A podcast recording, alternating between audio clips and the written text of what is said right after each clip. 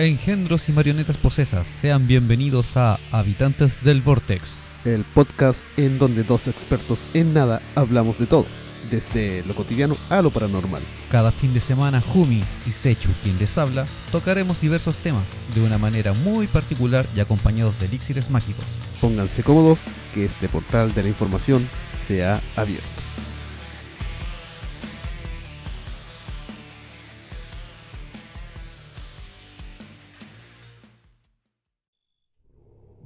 Siglo XIX, específicamente entre los años 1812 y 1815, dos de las mentes más siniestras y retorcidas compilarían en dos tomos una colección de textos, historias y fábulas de las más siniestras que puedes imaginar. Un conjunto de narraciones dignas de la demencia del Vortex, historias llenas de antropofagia, tráfico de menores, necrofilia, miembros cercenados y otros actos tan escabrosos que el mismo Howard Philip Lovecraft duerme con la luz encendida después de leer estas historias. Y obviamente no estamos hablando de él ni de Edgar Allan Poe. Para el día de hoy contaremos de manera resumida algunos de los éxitos más conocidos y a la vez desconocidos de Jacob y Wilhelm Grimm, los tan afamados eruditos e investigadores culturales quienes en sus libros nos traen historias del mundo completo traducido ya a más de 170 idiomas diferentes para todo el público. Tremendo tema. Tremendo tema. Volvemos a lo siniestro de los sábados. Nos pusimos oscuritos otra vez y no nos referimos al tono de piel. Exactamente, porque aquí no... No discriminamos, No discriminamos a la gente. no juzgamos. No, no juzgamos a las personas por su color, por su sexo, por su religión. Aquí los odiamos a todos por igual. Y sobre todo por su ortografía. Sí, a eso... Esa es la parte más importante. Sí. A eso los discriminamos. Sí. Seríamos como los grammar nazi. Sí. El día de hoy vamos a estar hablando de los hermanos Grimm, quienes escribieron tantas historias conocidas, mayormente conocidas por culpa de Disney, Transformadas por Disney. el maravilloso mundo racista de Disney. Claro. Quizás por eso los conozcan por las películas animadas, pero por Es nombre... que aquí vamos a, a quitar el velo. Eh, estoy casi seguro de que muchos van a decir, no, pero esos son cuentos de Disney. claramente. Eh, ahora se van a dar principal. cuenta de que no son cuentos de Disney.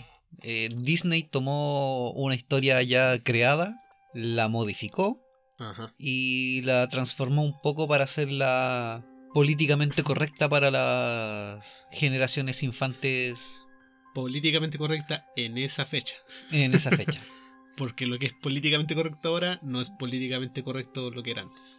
Sí, es por lo mismo que ahora están cambiando personajes de las distintas historias y les cambian su raza, eh, sus ideologías sexuales. Sí, vamos a hablar un tema de eso. Eso lo vamos a hablar más adelante. Ajá, tenemos- Hoy vamos a enfocarnos en la realidad misma. Así es. Nos vamos a poner oscuros, goticones, darks. De hecho, en lo que es los hermanos Grimm y en sus tomos, eh, las historias que escribieron, porque ellos son historiadores, no que las hayan escrito. Ellos también tuvieron que suavizarlas para... Para que fueran más digeribles Ajá. por el público. Y aún así lo que ellos suavizaron es aún algo fuerte y escabroso. Muy bien. Démosle. ya que muchos probablemente conocerán la historia de Hansel and Gretel, el cuento número 15 en la publicación segunda de 1812, un cuento alemán que nos narraría la historia de dos hijos de un leñador muy pobre. Sí, uno es Hansel, que es amante de las orgías y es un ex modelo. Hansel. La orgía te llama Hansel. No, yo me estaba acordando del otro podcast. Ah, Hans. ah sí, ese otro Hans. Bueno, estos eran... De hecho comienza como chiste, pero no es un chiste. Eran tan pobres y desdichados que la madrastra, como es normal en todas estas historias, porque tiene que haber una madrastra en La- algún lado, ¿Esta es una madrastra o maladrastra? maladrastra. La madrastra logró convencer al padre de los niños de abandonarlos en el bosque. De hecho, en las historias más recientes ya es la madre, no la Eh, madrastra. por eso te preguntaba. Ajá. Y esto fue debido a que ya no tenía con qué alimentarlos. También, en un paréntesis, en historias más recientes, era porque los niños eran muy glotones y por eso ya no tenían cómo alimentarlos y decidieron abandonarlos en un bosque. Por suerte, Hansel escuchó la conversación por lo que salió esa misma noche a buscar un puñado de piedras para guardársela, con las que marcaría el camino al día siguiente cuando lo fueron a dejar al bosque. Que eso sería lo contrario a lo que te dice Disney. Es que Disney borró una parte. Ya. Los niños se quedaron dormidos en el bosque, pero apenas salió la luna, comenzaron a seguir de nuevo el rastro de las piedritas hacia el hogar, llegando al amanecer hasta su hogar como un carrete cualquiera de aquellos tiempos. Es como venir llegando de Blondie o de Morgana a Claro, la casa. cuando no había transporte y tenéis que seguir las botellas tiradas en el suelo. O sea, sería como en los tiempos en que nuestros papás venían a carretear a la Waikiki y tenían que devolverse a la hora del Loli a Ritoque. Claro, a esa hora. Ya, en verano.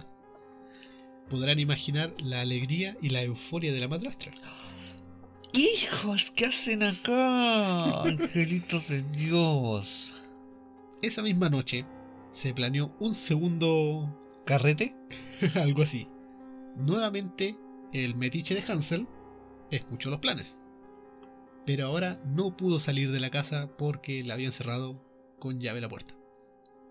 O le pusieron el ladrillo o el chuzo, no sé cómo se hacía en esa época antes. Le- trabaron la puerta de alguna forma. Entonces a la mañana siguiente, cuando los fueron a dejar al bosque, ahora Hansel tuvo que marcar el camino con las migas de un pan añejo que su madrastra le había dado, dejando un camino que no pudieron volver a seguir a la noche siguiente, ya que los pajaritos se la habían comido. Aquí ya donde entra Esa es la parte que te pone Disney. Así es. De hecho, en algunas historias se dice que Hansel tenía una bolsa con caramelos que fue usando para marcar el camino. Y que los pájaros se comieron de todos modos los caramelos, muriendo de diabetes. Pobres caramelos. Después de dos días perdidos en el bosque, escucharon el canto de un ave blanca, el cual decidieron seguir, encontrando ya la tan icónica casa de la bruja, quien los atrae con caramelos y postres para apresarlos en jaulas y comérselos del modo menos sensual y más literal posible. Eso ya es más apegado a lo que es la historia original. Sí, de, de eso se trata este capítulo. De, velar, quitar el velo y mostrarles cómo fueron las historias realmente. En algunas versiones es una casa hecha de caramelos, en otras es una cabaña. La cosa es que la bruja se los quería comer. Y no de la manera sensual. No, se los quería antropoforgiazar. O como se diga, Antropofugiar. antropofugiar.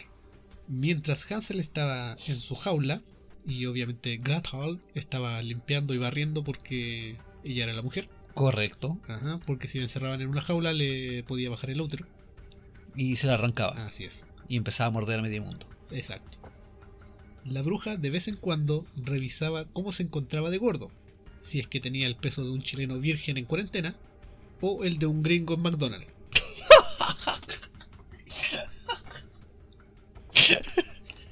ya. Ay. Lo siento, no pude. Yo tampoco me pude aguantar de escribirlo. Y ya que la bruja, además de caníbal, era casi ciega, le pedía que sacara un dedo para tocárselo. Y al tocarlo, la bruja le decía, este dedo no tiene hueso. Ah, no, ese era el otro dedo. Eh, no. Eh, primo, creo que te equivocaste de la versión del cuento.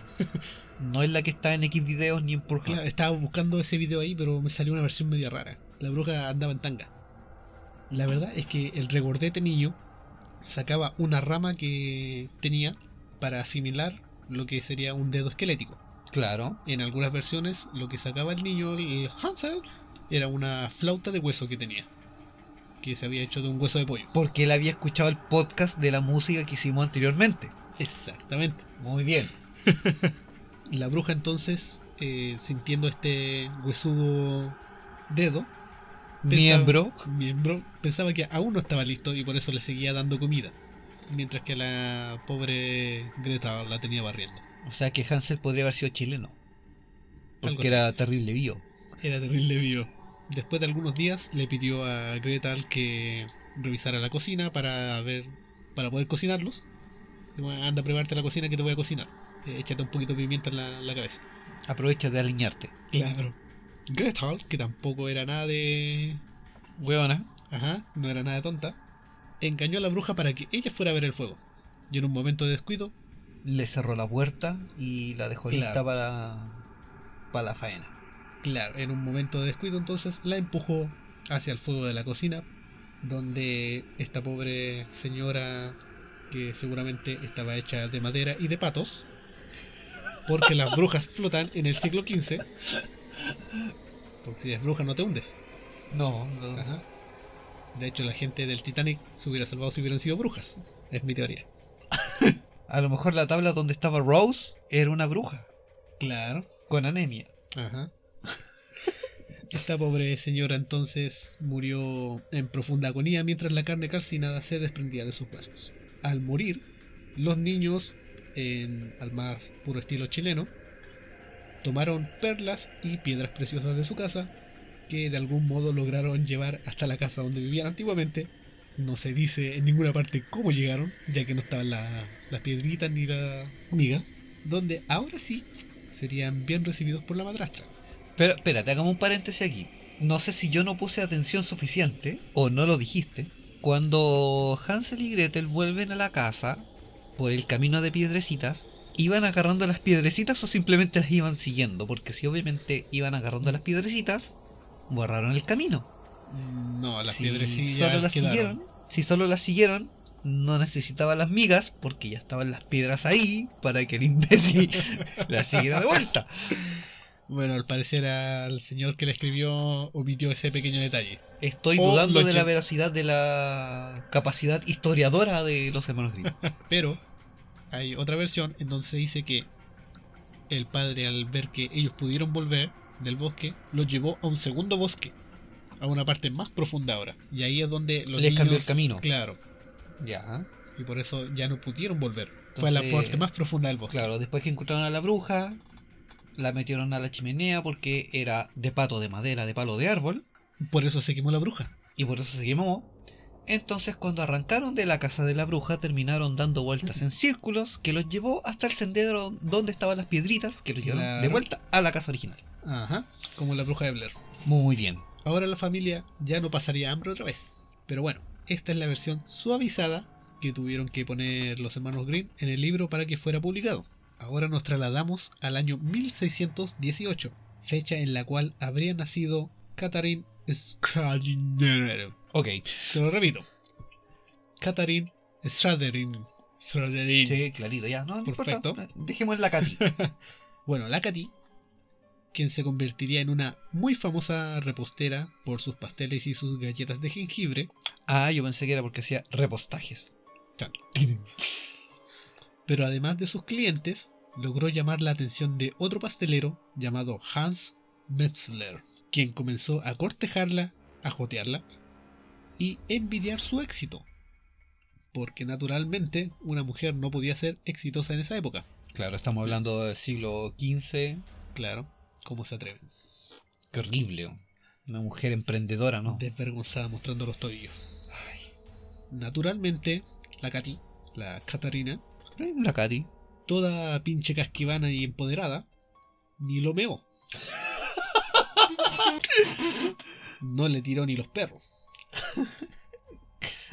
Para más coloquialmente, no le hizo caso. Y nunca se interesó en el pobre Hans, que seguramente la cortejó con sus mejores jutsu, con su bandana de Naruto.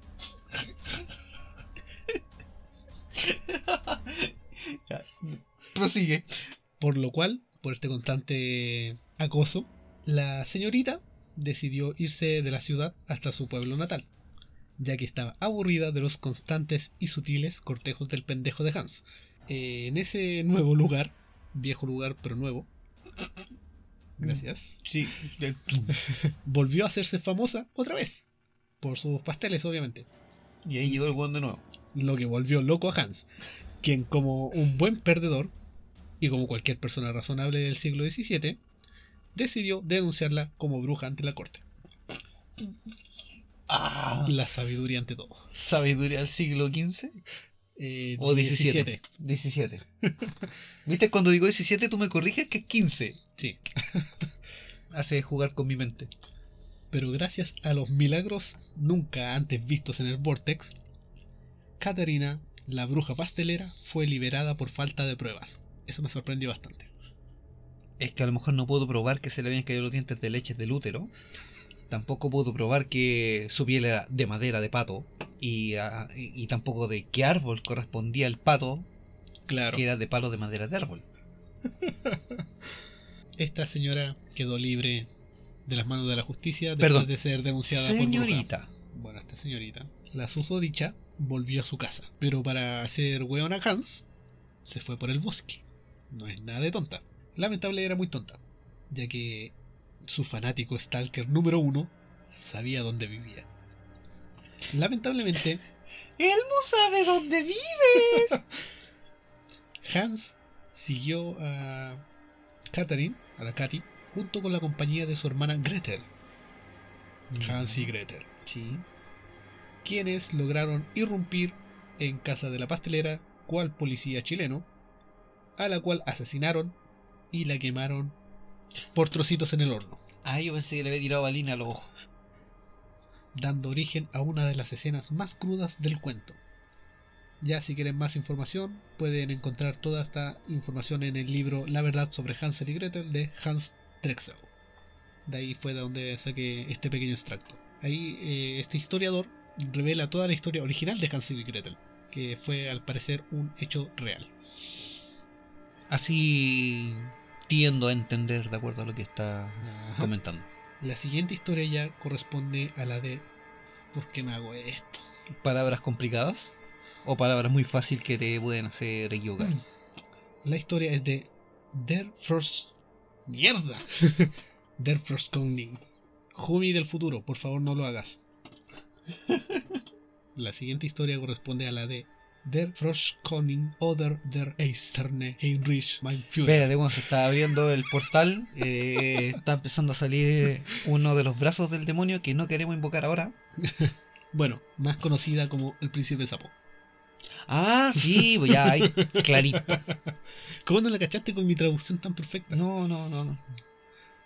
Bueno, esta historia narra la historia de una muy mimada y orgullosa princesa. Yo recuerdo que esta historia me la contaban o la leí en algún libro cuando era niño.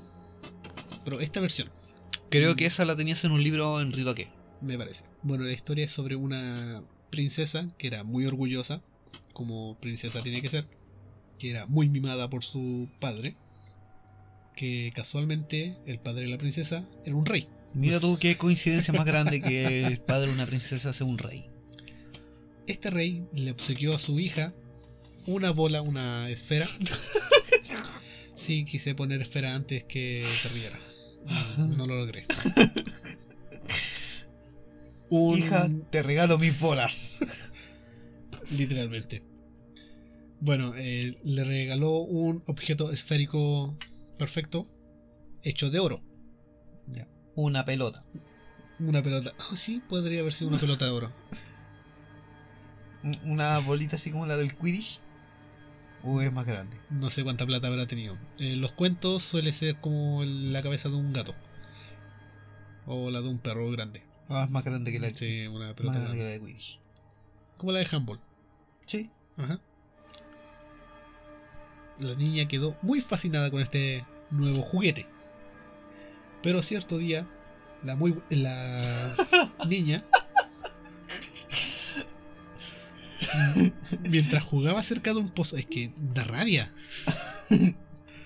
Ah, ya, dale.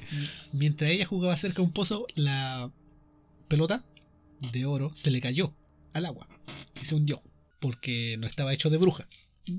Claro. O sea, no era un pato que estaba hecho de madera y no flotaba. Ya. Así que gracias a este relato he descubierto que el oro no flota. Puta. Primo, tengo algo que decirte. El oro no flota. Claro, porque no está hecho de brujas. Correcto. Se va a ir al cielo. Es un metal puro. Afortunadamente en aquel pozo habitaba una rana, con la que hizo un trato. ¿La que cantaba debajo del agua? Claro. Vamos a hacer un capítulo especial cantando esa canción. ¿Debajo del agua? Ajá. ¿O en apnea en una Fosa séptica. fosa séptica? Bueno, esta rana decidió que a cambio de devolverle la pelota, se iba a casar con él, con ella. Es un buen trato con las ranas. Naturalmente, al cumplir la rana con su parte del trato, la princesa olvidó su promesa y se marchó nuevamente al palacio. Pinche. Pinche perra. Sí, bien perro. Bueno, es que. Es una rana. Pinche rana. ¿Qué vas a cumplir la. ¿Por qué vas a cumplir la promesa a una rana? Porque podrías tener algo de dignidad aunque no seas humano. No, es una princesa. Ya. Pero al igual que el tan educado Hans, la rana se presentó en el hogar de la princesa, pero esta vez no matándola. Entró al palacio para hablar con el rey. Eh, no me imagino por qué un rey aceptó hablar con una rana. Es muy normal que las ranas te hablen. Sí, Tienes que hablar con ellas. sí, sí. La rana entonces le contó al rey la promesa que hizo con la hija. Fastidiada la princesa, accede a cumplir la promesa porque su padre la obliga. O sea, es que mi papi me dijo que yo me tenía que casar contigo porque si no me regaña, me quita la mesada. O sea, cero plato para mí, cero lana. La princesa entonces se ve obligada a tener que comer de la misma, del mismo plato que la rana y dormir incluso en la misma cama. O sea, hello, con este papá al lado, ¿quién duerme? Pero tanta era la repulsión que le causaba el anfibio que cuando se van a acostar, pescó a la rana y la arrojó contra un muro. Muy bien hecho. Yo haría lo mismo. ¿Y no quedó la rana sentada cantando debajo del agua? No, lo que pasó con la rana fue que al ser arrojada contra la pared, esta volvió a convertirse en un príncipe. Quedó todo pendejo y Ah, mira, gracias, me transformé, pero yo creo que salió mal el seguramente efecto. quedó con una embolia digna del rugby. Como esas embolias que aparecen en los memes de Barney. Barney el drogadicto. Bueno, al menos en la versión de los hermanos Grimm, ya que en otras versiones se cuenta que el cambio ocurre después de que la rana durmiera una noche en la almohada de la princesa. Sí. Ya en las versiones más actuales se cuenta que el hechizo de la bruja, porque había sido hechizado por una bruja que flotaba porque estaba hecha de patos de madera, Y, era un pato. y era un pato, la maldición solamente se rompía después de que la princesa le daba un beso. Ahora bien, Disney también ha sacado, cuando sacó su animación, se inspiró en otra historia más, que era muy similar, que esta es la contraparte de La Princesa Rana, en donde Esmeralda, o Emma, sí es muy similar el nombre, Sí. es una chica muy torpe, que era torpe en todo, incluyendo el En toque... Incluyendo el ser torpe. tan torpe que era torpe en ser torpe. Incluyendo el toque mágico que heredó de los primeros siglos de las brujas, porque esta era una bruja, que estaba hecha de patos y Que madera. estaba hecha de madera, sí. Y flotaba. Ajá. Incluso con su risa tan agraciada y delicada como la de una sirena de niebla. Como la de Silent Hill. Sí. Toda una señorita. Cierto día. Mm. ¿Qué piensas? Juan? Eh, Silent Hill, enfermeras. Ah, claro. Cierto día su madre le dice que debe casarse con un engreído príncipe llamado Jorge, quien era su peor enemigo. La bruja, al enterarse, corre hacia el pantano. En ese lugar se encuentra con un príncipe llamado Hedrick, convertido en una rana por culpa de otra bruja. Entonces Emma, con toda la lógica del mundo, porque claro está, lo besa. Claro, porque algo muy normal besar Claro. una rana. Sí, Es como- O- No es lo mismo que besar el sapo, pero. no, es como lamer el sapo. Ah, ok. Hay algunos sapos que se lamen y son Sí. muy buenos. Provocan alucinaciones, eso quería. Ajá. Y otras weas que tampoco me acuerdo. Sí, sí, sí. Pero ahora el hechizo queda al contrario, como lo muestran en la película de Disney.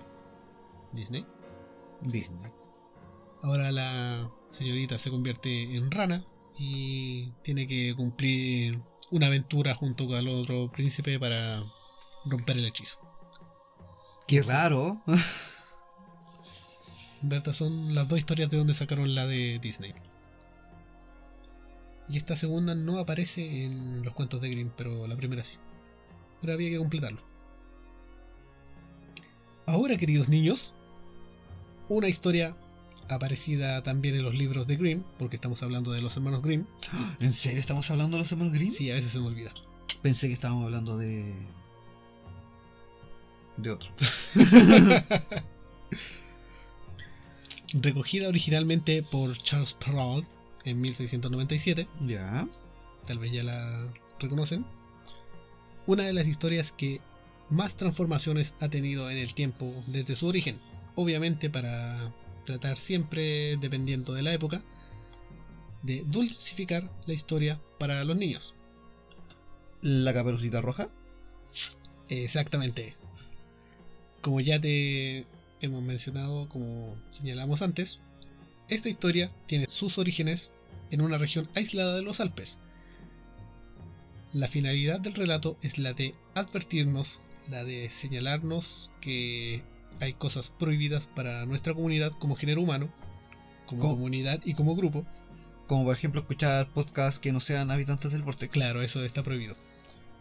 En la leyenda tenemos una protagonista, una adolescente, que ya no es la niña que se nos muestra en las historias actuales.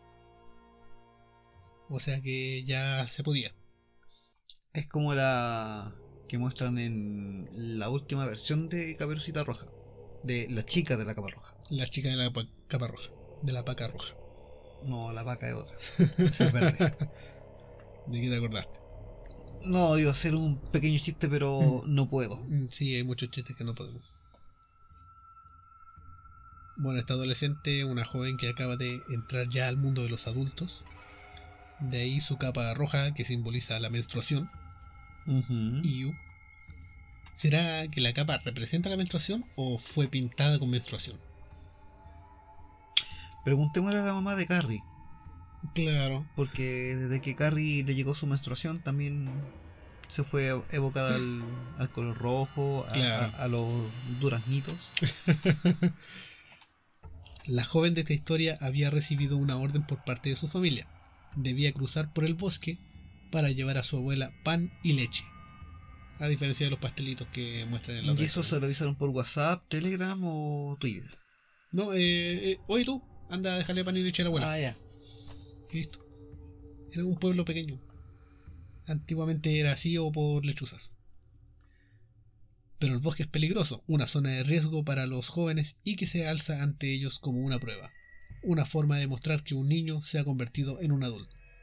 O sea que a cierta edad te pescaban y te mandaban para el bosque. Correcto. Era la prueba de vida. Claro, Es como la prueba que le ponían a los jóvenes espartanos algo así. cuando los mandaban ahí solos con una lanza Ajá. contra el lobo. Claro, después de que sobrevivieron de tirarlos de De 15 metros de altura. 15 metros de altura y que rebotaran en, un, en una lona. Después de que pasaron por la India y fueron reconocidos como espartanos. En este bosque se encuentra la figura del lobo, el principal riesgo para ella, y la caperucita lo sabe muy bien que debe enfrentarse a él.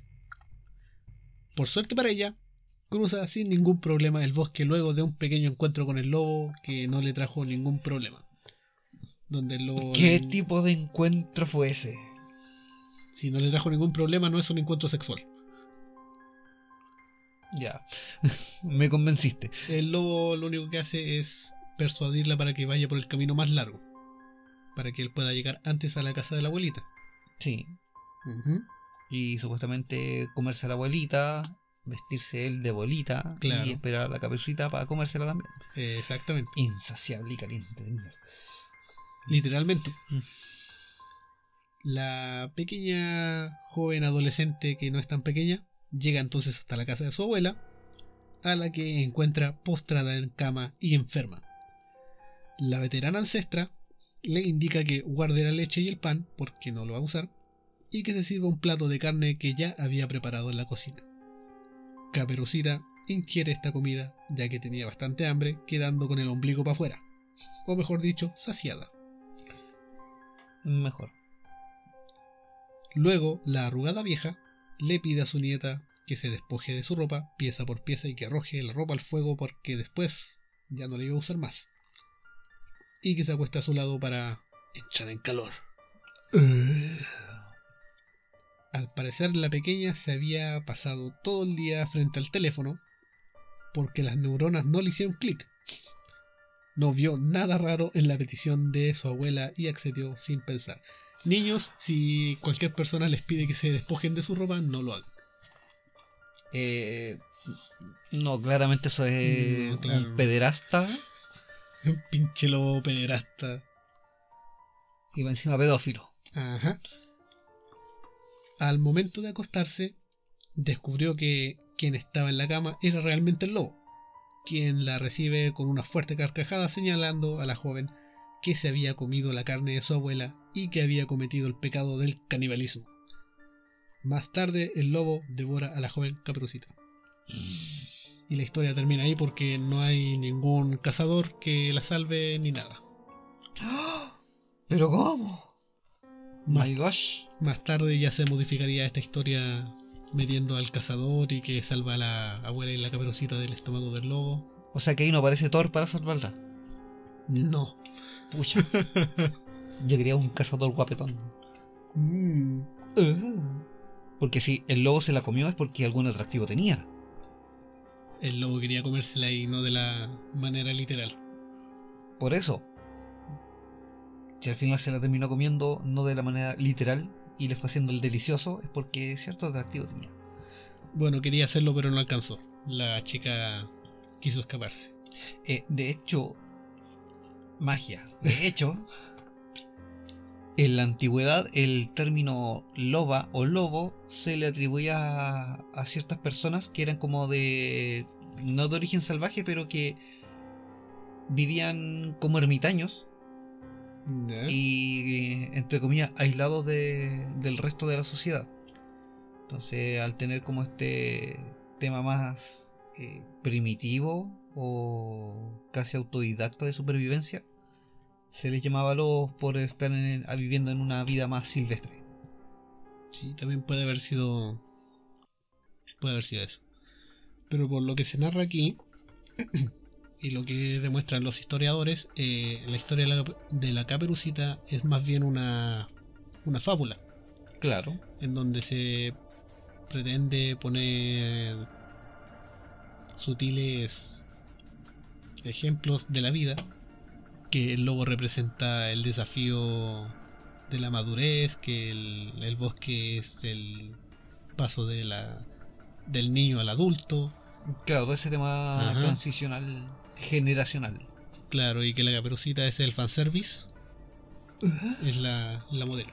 La ch- De hecho, también se narra que el hecho de que la caperucita se haya comido la carne de la abuela es el paso de que los, las nuevas generaciones están suplantando y devorando a las antiguas. Mira tú. Algo así. Buena analogía. No lo había pensado de esa manera. El lobo representa el líbido y el sexual. Y que se coma después a la caperucita es. Por eso el auge de tantas páginas porno en la actualidad. Muchos lobos naciendo y sobreviviendo. Exactamente. En la siguiente historia tenemos a un antagonista ya, ¿Ya? al rupestre sin bikini, Ah, no, Rubelstinsky. Ese mismo. El rupestre sin bikini Ok. Déjame con mi. Eso, dislexia. La trama narra de. bueno, tratando de parecer más importante delante del joven rey, un pobre molinero le miente afirmando que su hija sabe hilar tan bien que puede convertir la paja en oro. Eh, algunos que pueden convertir la paja en otras cosas. sí.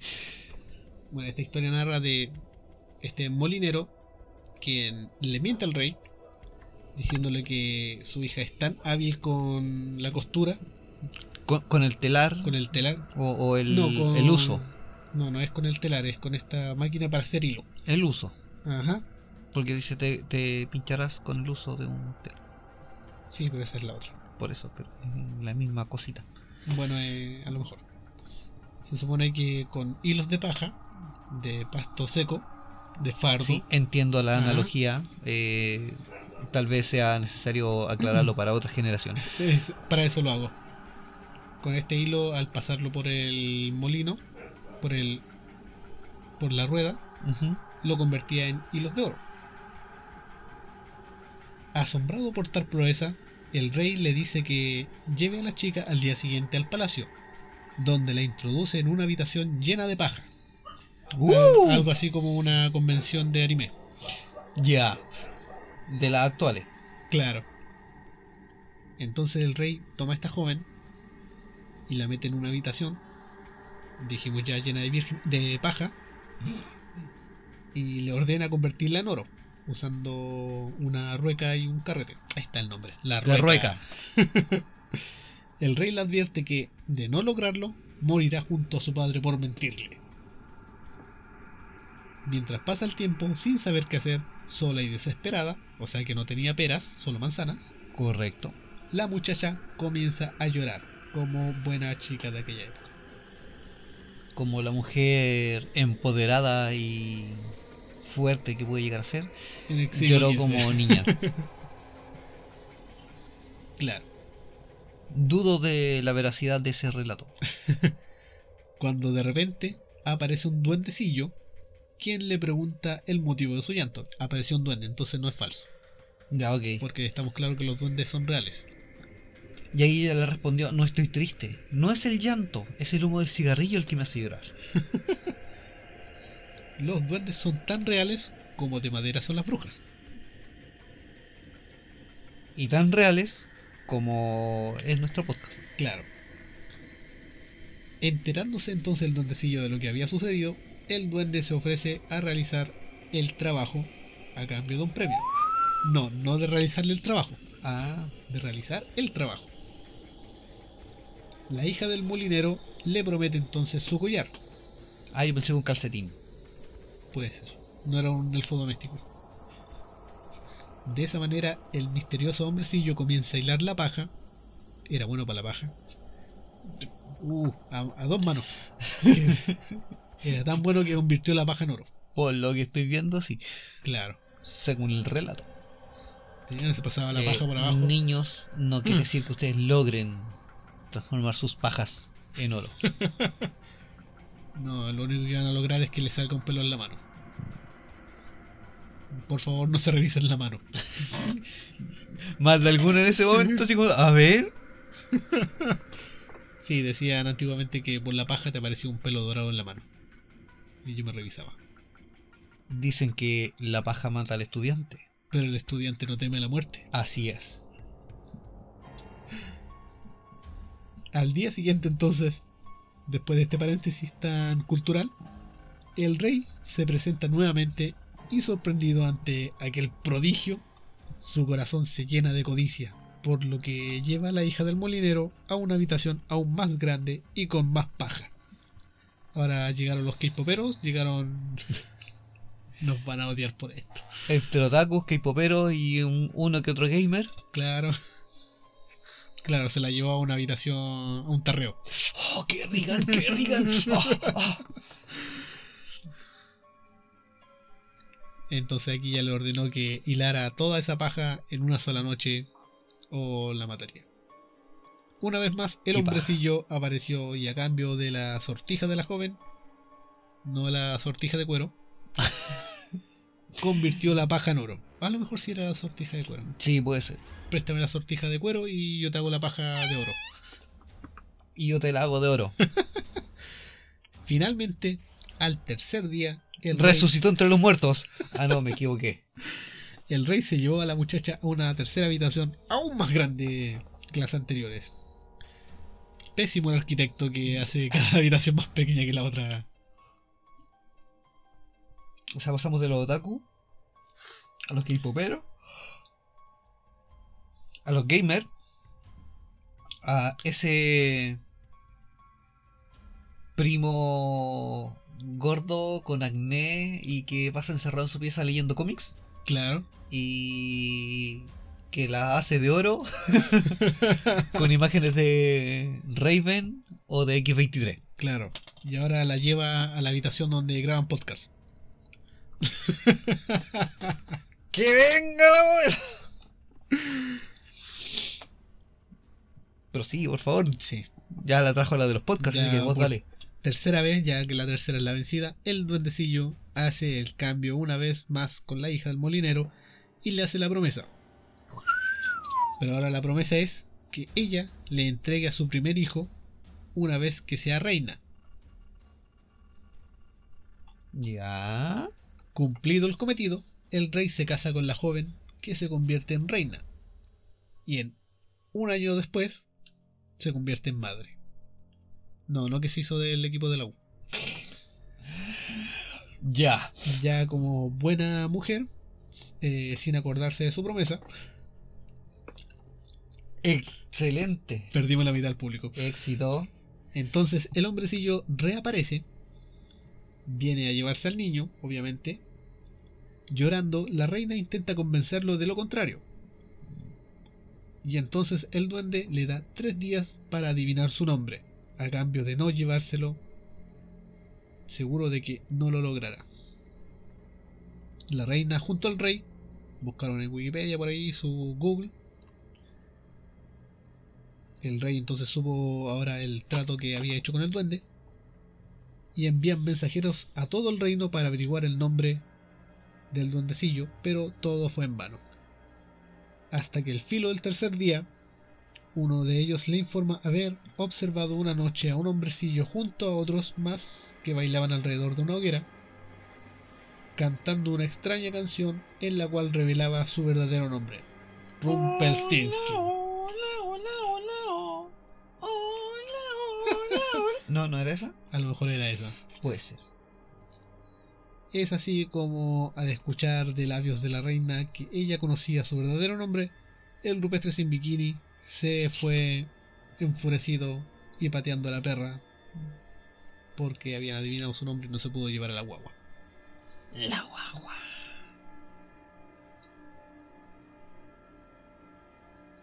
De hecho, este personaje aparece en Truck Sí, aparecen en Trek. y aparece eh, dos veces. Y a la tercera no lo entendí. Supone que aparece en. que en la 3. Trek tercero aparece como un personaje muy secundario ¿Ya? y después aparece como protagonista en, otra más. la 4, en Forever. Pero es un Rupertinsky diferente. Ah, ok. No es el mismo físicamente. Pero sí el mismo personaje. Ajá. Y de hecho, al parecer, ese segundo Rumpelstiltskin no es el Rumpelstiltskin. Mm, Porque él menciona mucho su propio nombre. Que es algo que no debería hacer. claro. Y que en ningún momento hace magia. Usa las plumas del ganso para hacer magia. Ah, Pasó de la paja al ganso. Ahí ya le agarra el pescuezo. el personaje Rupelsinski eh, aparece también muy bien estructurado. al- Por lo menos a mí me gustó el cómo abordaron el personaje en una serie llamada Once Upon a Time o Eras una vez, Claro. que muestra el mundo de los cuentos de hadas. Que por un hechizo de la reina maléfica, no, no era la reina maléfica, era la reina de la madrastra de Blancanieves. Sí. Eh, realiza un hechizo y al final como que todo el mundo de las hadas pasa al plano contemporáneo. Claro. Y ahí aparecía Rupert Stinky que era como un uno de estos tipos que tenía una tienda de antigüedades y después como que empieza a recordar su verdadera naturaleza de, del tipo con el que hacían los tratos y tenías que cuidarte de él. Sí, correcto. Lo acabo de leer. Me, me aparecía por aquí. Esa es una de las historias menos conocidas de, de lo que son los hermanos Grimm. Conocí a la historia de Rumpelstiltskin, Ajá. eh, no recuerdo por qué, no fue por Trek, de hecho era como anterior a eso. Eh, pero sí desconocía que pertenecía a los hermanos Grimm. Claro. Porque como te digo, en la, esta serie que era Once Upon a Time, se abordan varios personajes de los cuentos de hadas, que la mayoría sí corresponden a la historia de los hermanos Grimm, pero también hay otros que son de escritores anexos, y por ser catalogados dentro del grupo de cuentos de hadas, estos personajes quedan dentro de esta serie Claro. y se agregan. Eh, hay otra versión que, por ejemplo, yo sé que más de alguno de los que está escuchando sí la conoce, que es una serie que se llama Grimm. Claro, la serie Grimm. Eh, y ahí te habla de que supuestamente los hermanos Grimm crearon estos cuentos de hadas en base a unas criaturas o, o espectros extraños ¿Patronum? No. Ah. Que tenían la capacidad de camuflarse como humanos, Ah, claro. pero que estos hermanos Grimm tenían una habilidad especial de que podían ver su su rostro real. Ah, sí, sí. Entonces como que todos los descendientes de la familia Grimm eh, tenían esta habilidad especial y obviamente estos eh, seres se daban cuenta cuando eran vistos o se, de- se les corría el velo por así decirlo y les veían su naturaleza real y a cada uno que tenía esta habilidad se les llamaba un Grimm Sí. eh, por los hermanos Grimm porque corría por ellos la sangre de, de la familia Grimm por así decirlo eran como descendientes directos eh, a pesar de que era porque la familia iba creciendo se iban casando con otras familias y así pero sí se mantenía la línea de sangre Claro. y se le llamaba Grimm por eso y que supuestamente todo lo que tú conoces de los cuentos de hadas eh, es porque ellos realmente vieron estos seres o monstruos Ajá. o antropomorfos Claro. Y los tenían como en una especie de catálogo y te creaban como la historia del cuento de hadas por cosas que ellos habían visto. Ah, claro. Eh, la, la serie, la, la trama de la serie está súper bien hecha porque también te lleva a dudar de que realmente podría haber sido eh, algo así. O sea, dentro de la fantasía de la serie llega un, mo- un momento en, que en, el, en el que te cuestionas, weón, y si en verdad ellos tenían la habilidad de ver cosas que otros no, y en base a eso que ellos veían hicieron una historia que los demás tomaron como un cuento de hadas. Es como cuando nosotros empezamos a hablar de las weas de energía, espectro y cosas que siempre terminamos conversando y que todos piensan, ¿estos weones están hablando en serio o me están inventando Claro. un cuento? Pero aquí los hermanos Grimm son solamente historiadores. Ellos Sí, o sea- recopilaron historias de otros autores. Claro, eh, Muchas historias antiguas. hablando de, de la historia real. Claro. O sea, ellos efectivamente sí, existieron los hermanos Grimm, fueron historiadores, recopilaron hechos reales Ajá. para crear estos cuentos, eh, entre comillas, que más que cuentos eran narraciones, que con el tiempo se transformaron en cuentos de hadas, Sí. eh, pero que en, la, en el ámbito de la serie, ya así como más ficción, te ponen como que ellos tenían esta habilidad extrasensorial que les permitía ver la, la verdadera naturaleza de ciertos seres Ajá. que se camuflaban como humanos. Claro. De hecho, les recomiendo esa serie, está en Bastante Netflix. buena, sí. Si está en Netflix, es muy entretenida. No esperen grandes, grandes efectos especiales, No, sí. bueno. pero se defiende. Eh, lo más llamativo de la serie es la trama. Eh, eso es lo que los va a traer. Mm, No son muchas temporadas y se les va a hacer corta. Sí. Así que si quieren conocer un poco más de los hermanos Grimm y de un poco de las historias de estos seres antropomorfos y raros, vean esta serie en Netflix. Y ya si tienen la oportunidad de encontrar el libro de los hermanos Grimm, también es bastante recomendado. Creo que están... Existe, tuve la oportunidad de comprarlo, pero esa vez no tenía dinero y cuando fui con dinero no estaba. Y ya no hablando podido- de, del libro físico. Pero Eh, claro, si físico. usted eh, prefiere descargarlo en su dispositivo móvil, Ah, sí, no me da eh, está disponible también la versión en PDF para que lo puedan buscar y conocer cómo son realmente las verdaderas historias Claro. de los cuentos de hadas. Sí, las versiones no editadas por Disney. Claro, allá cuando van a ver la Cenicienta, Ajá. cuando se habla de que las hermanastras se cortan los pies para que les caiga la Claro, zapatilla. la madre tuvo que cortarle el talón y los dedos para que pudieran entrar en la zapatilla de, de cristal. Correcto. Pero obviamente, eh, como es natural en el cuerpo humano, salió sangre y las descubrieron. Evidentemente. Señor, su señora, su hija está menstruando por los pies. Es que a lo mejor se le cayó el útero. Le bajó hasta el tobillo. Fueron los nervios, el estrés. Sí, y en esa misma historia los cuervos atacan a las hermanastras y les sacan los ojos. Cría cuervos y te sacarán los ojos. Tía cuervos y pide unas papas fritas. Ay, ya me dio hambre. No están atendiendo a esta hora. No, ya es muy tarde como para pedir una promo de pollo. O una Con sopita papas. con arañas fritas. Una sopita de sangre Una sopita de sangre, con tarántula frita, claro. Y que me lo traiga una bruja. de pato, De madera. de palo de árbol. De haya. Y de lo que haya.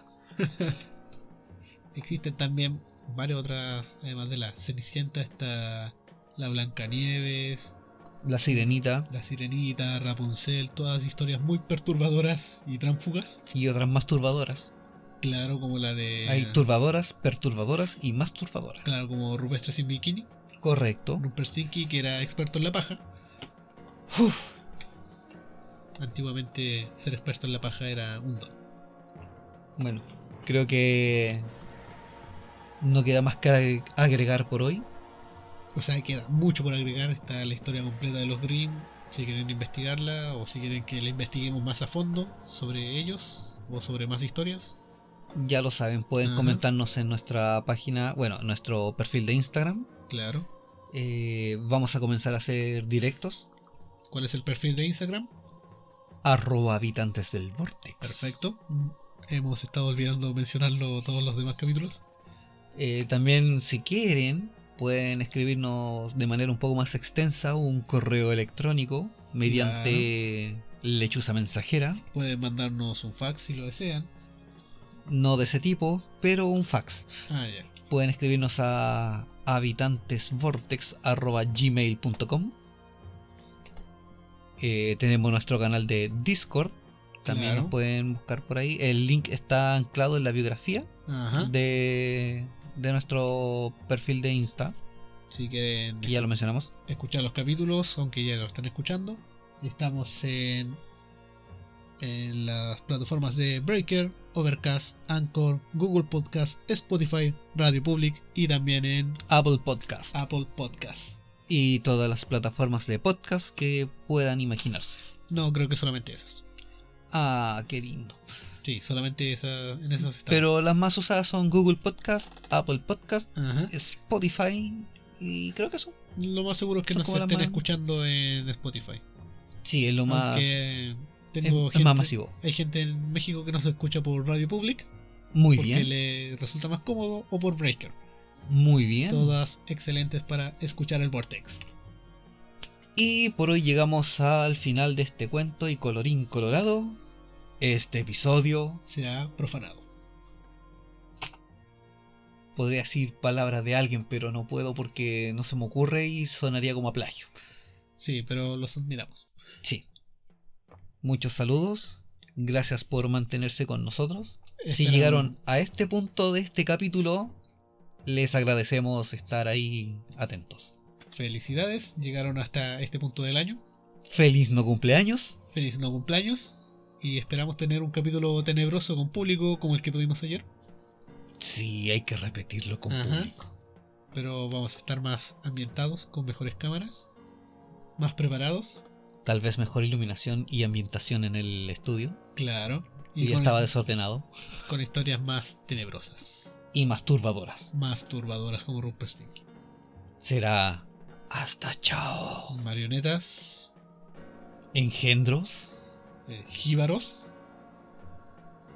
y las infulvarias. Y expertos en paja. Será hasta la próxima. Será hasta la próxima paja. O sea, hasta chao. Eh, eh, que